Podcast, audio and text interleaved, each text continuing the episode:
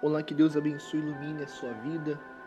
Nós vamos meditar no livro de Provérbios, no capítulo 27, no versículo 1, bem pequeno. E eu tenho a certeza que o Espírito Santo vai abrir o seu entendimento, vai abrir a sua visão.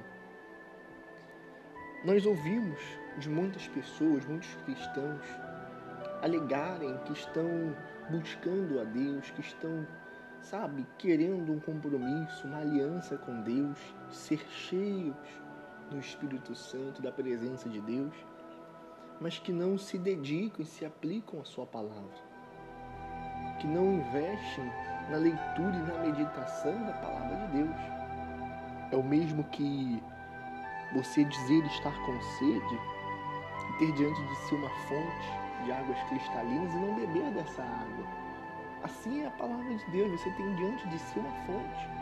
Porque o Espírito Santo, ao qual você tanto deseja, ele está a jorrar da palavra de Deus. Então, se você quer ser cheio, quer transbordar da presença dele, beba da sua palavra. Porque aí, de dentro de você também fluirá rios de águas vivas. É o que diz a palavra de Deus não é o que eu estou falando, é que a palavra do próprio Deus testifica. Que de dentro de nós fluiriam rios de águas vivas. Então nós entendemos o quê? Que quem quer ser cheio de Deus deve beber, saciar-se da palavra dele, que é uma fonte a jorrar. No livro de Provérbios, no capítulo 27, no versículo 1, bem pequeno, diz assim: Não presumas do dia de amanhã, porque não sabes o que o dia trará. Quer dizer, não tire uma conclusão antecipada, não se baseie em suposições, em achismos. Não.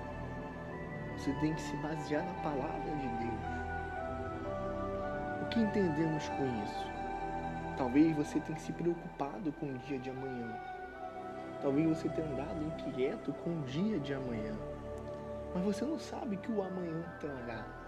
Você não sabia o que aconteceria hoje. Você não sabia. Mas você pode o quê?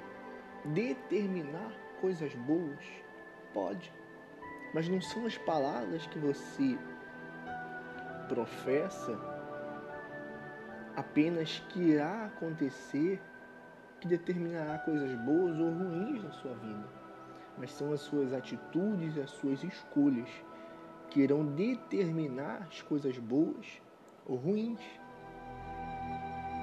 Mas se atentarmos a um detalhe, entenderemos que nem sempre teremos dias bons, como também nem sempre são os dias ruins. Talvez você tenha enfrentado dias ruins, mas saiba que irão passar. Talvez você está vivendo dias bons, mas saiba que o dia ruim, o dia mal também vai chegar para você. A diferença não é o que você enfrenta do lado de fora. É a diferença com quem você enfrenta, o que está do lado de fora e o que está dentro de você. Você não entendeu? A diferença não é o que está do lado de fora, mas o que está dentro de você e que vai com você enfrentar esse problema, essa luta, essa adversidade.